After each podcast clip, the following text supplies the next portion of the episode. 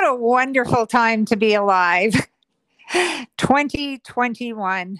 These are amazing days. So, my daughter and I, Jesse, I'm Doris, we've been having a lot of great conversations, and we thought, why don't we invite others to join us? We've been wondering, we've been creating, we've been thinking about new things, and we want to continue to grow and evolve and become all that uh, God has intended for us. And we'd love to invite you to join us on the journey. So, join us in our adventure on discovering joy, hope, and humor in the ordinary and extraordinary circumstances of life.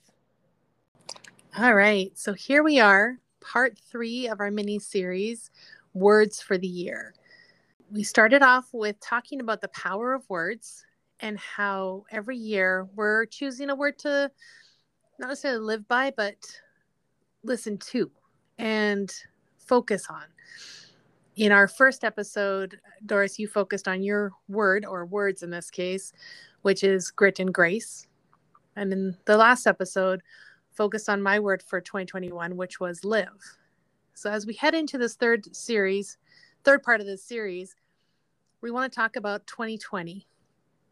And so with that, what was your word for the year in 2020? What were you expecting of it? And then what was your actual outcome and learnings from your word? Well, the crazy thing was was 2020 was a crazy year. And what started out being just another regular year turned into the roller coaster of all roller coasters. So my word at the beginning was believe. I had all kinds of thoughts about what believe would mean. Uh, would my faith grow?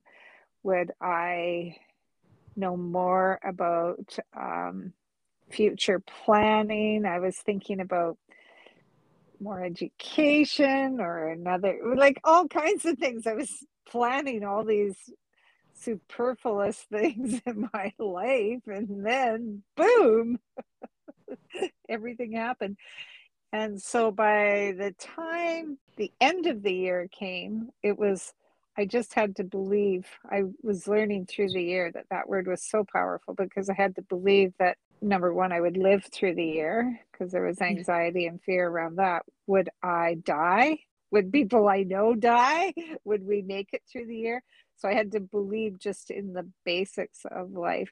I had to believe that I wouldn't succumb to the loneliness of being on my own, that I was actually going to be strong enough to make it through the year. So the crazy thing is, I didn't share that word with anybody other than you. It was just a word that was written on my heart, and I was having to learn how to believe what I believe and if everything I believed was actually true, if my faith was true, if my hope was sure, all those things that we can so glibly say when everything's going well. And by the end of the year, people were sending me books about believing. And at Christmas, I got ornaments that had the word believe on them. And it was like I had this notion at the end of 2020 that we were all called to a higher understanding what it means to believe and to believe in God and to believe that your life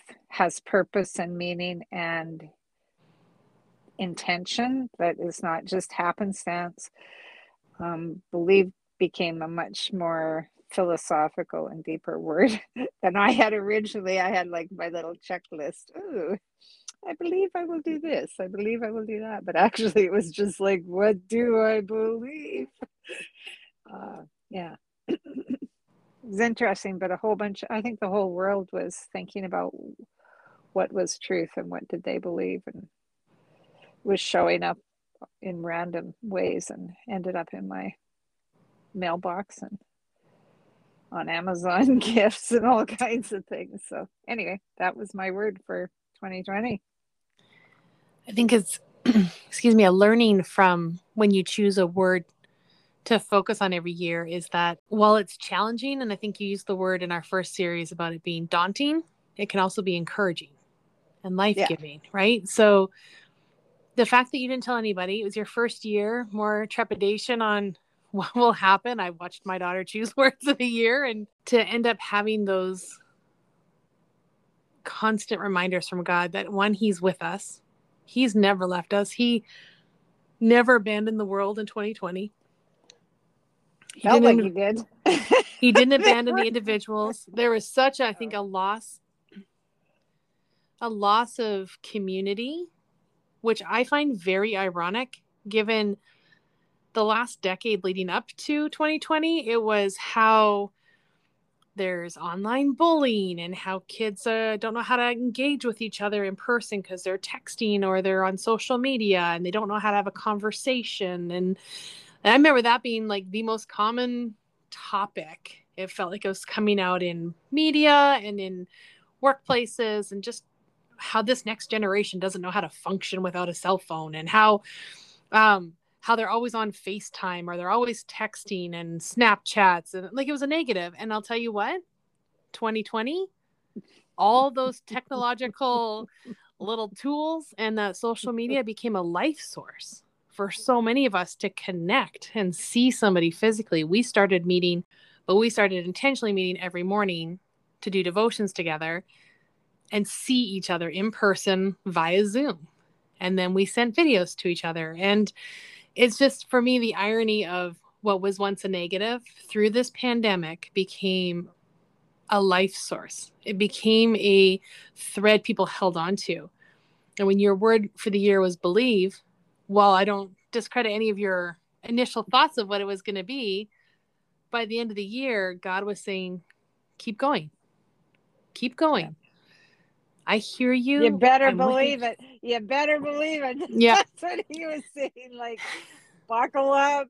You better believe it. And you better believe me. And I think that was probably, I thought after your father died one day, and I was really struggling that first year.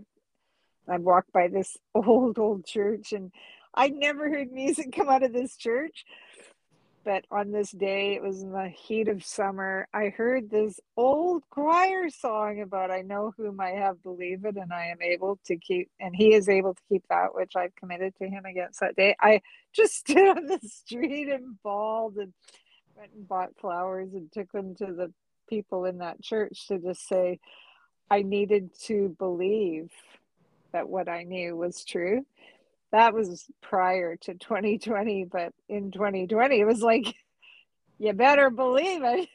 You better believe. Mm-hmm. and everything that we thought i think everything was rattled like you said. What we thought we looked at something and thought maybe one way or another about social media. It was like a life source but it was that challenge of you better believe what you believe and you better believe it. Like just that phrase that we use glibly. You better believe it was a tough year. As you're talking i'm reminded of the scripture and i just had to quickly google it because i don't have all the scriptures memorized but i do know them. Like they're written on my heart but don't ask me the the chapter and the verse of the book. I knew the new and i'm working on that. I think that's a challenge for my own self is to become better at memorizing yeah. the Bible. But I do believe that God imprints on us his messages. And one of that is in Mark 9, where this is interaction interacting with uh, the community and the people, and the man responds, uh, a father whose child had died. I believe that's what mm-hmm. it is. Uh, yeah. He responded, Lord, I believe, help my unbelief. And mm-hmm. I think that I heard that in a, in a sermon a couple of years ago, and it has stuck with me. Is it's okay to believe and know in my heart that the gospel, the good news, my salvation, my eternity, I know these things, I say them, but I'm going to unbelieve sometimes. When 2020 happened, when those borders closed, when we went into complete lockdown and shelves were bare and people were dying and still are, but in that moment of just complete surrealness that the entire world was taken down by a virus, there was unbelief, right? And I remember you and I were talking about this is what is happening and the power that that can consume you with. So the fact that you chose the word believe, I think God definitely knew what he was doing. And it was so much more. And I'd be interested to see later on that checklist you came into 2020 with to see what actually has been accomplished since or if your view on it has changed because of what you learned in 2020. So maybe a takeaway item for another one, another session. But thank you for sharing your word for this year. And in the next episode, we'll hear my 2020 word.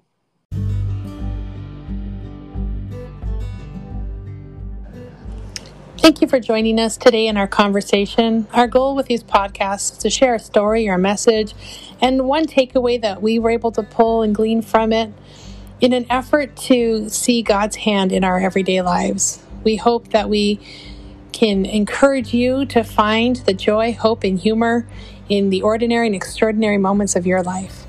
We welcome your comments and your feedback. We'd love to hear how God is working in your life as well. Thank you.